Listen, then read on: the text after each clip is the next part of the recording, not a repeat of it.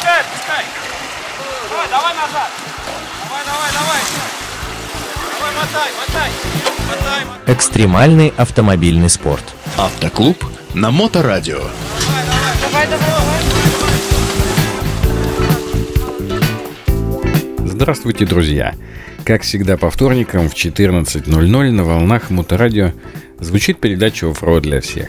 В студии ее автор и ведущий Роман Герасимов. Помню, как э, несколько лет назад я приехал в гости к легендарному человеку в мире автомобильного туризма и внедорожных приключений Александру Александровичу Трушникову. Или, как его еще с любовью называют, Сан Санычу. Так, погодите. А, Мне придется прерваться на небольшую историческую справку специально для тех, кто к своему горю ничего не знает об этом человеке с большой буквы «Ч». Вообще, мой дальнейший рассказ будет совсем не про это, но не рассказать немножко о Сан Саныче я просто не могу. Так вот, он водитель с колоссальным опытом участия в трофи-экспедициях. Свободное от созерцания мира время наставляет молодых последователей, прекрасно пишет, а еще лучше говорит.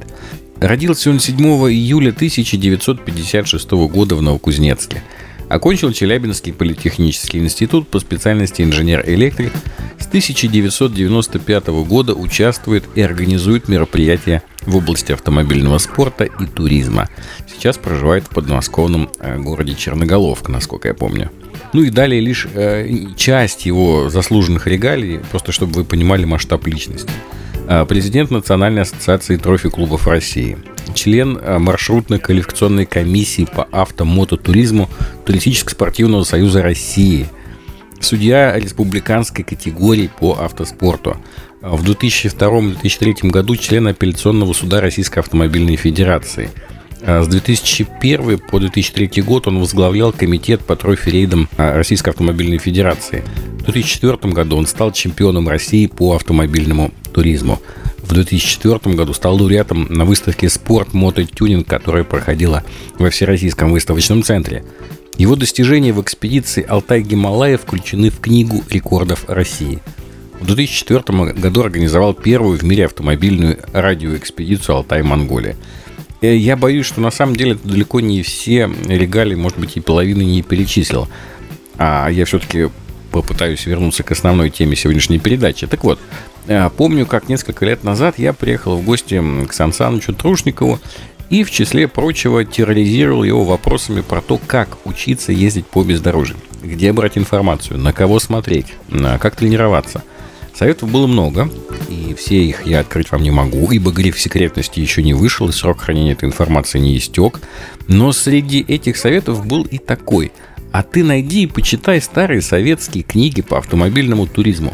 Ведь вся эта внедорожная история, она не вчера родилась. И в опыте предков, так сказать, есть зерно истины, пригодной во все времена. Ну, сказано, сделано, я тогда еще добыл книгу, и сегодня я хочу поделиться с вами некоторыми выдержками из нее. А книга называется «Автомобильный и мотоциклетный туризм». Издательство «Физкультура и спорт. Москва. 1961 год». Ну что, внемлем глазу истории, друзья. Поехали. Далее я ничего не добавляю от себя, никак не корректирую текст, а привожу его а, так, как он дан в источнике.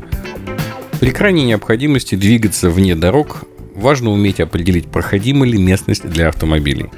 Серые песчаные площади, поверхность которых покрыта рябью мелких длинных складок, представляют собой сыпучие пески, преодолеваемые на автомобилях с большим трудом.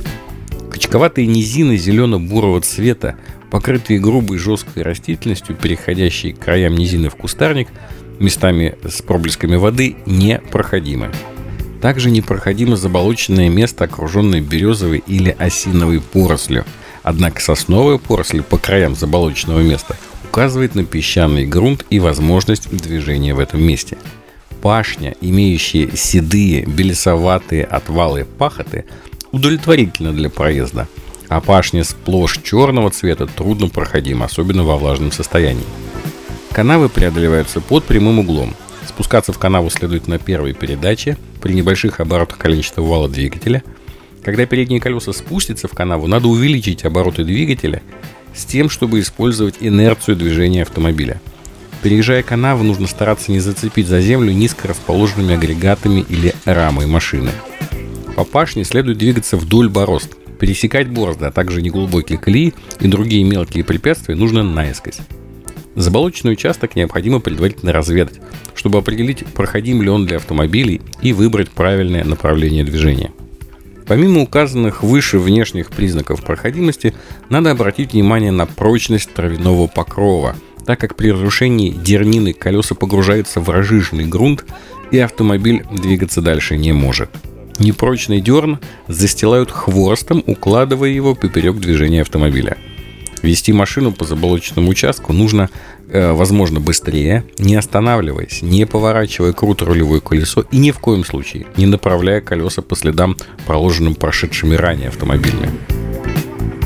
На сухом песчаном бездорожье достаточно незначительного рывка при трогании с места или переключении передачи, чтобы колеса начали буксовать и автомобиль застрял. Если обойти участки с сыпучим песком нет возможностей, их преодолевают на низшей передаче с постоянной скоростью и не останавливаясь. Если имеется колея, проложенная ранее прошедшими автомобилями, нужно двигаться по этой колее. На мокром песке затруднений для движения не возникает.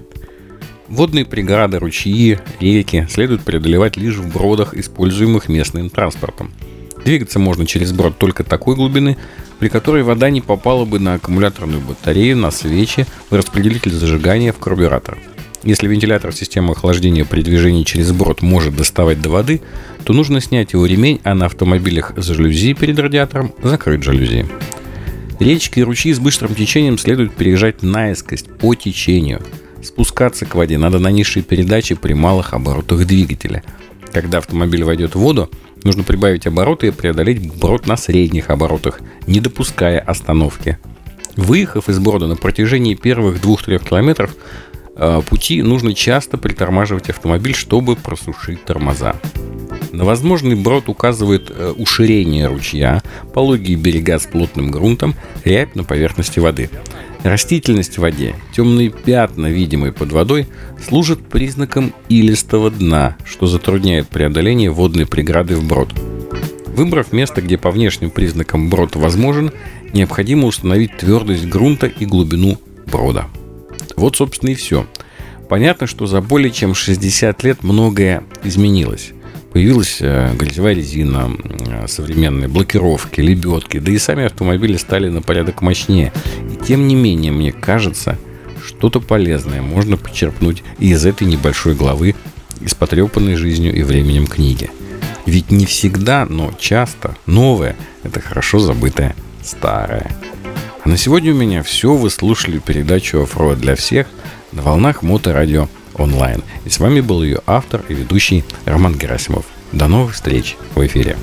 А, вы это, уже такой грязный, смотри, весь мокрый. Практики без здоровья. Автоклуб на Моторадио.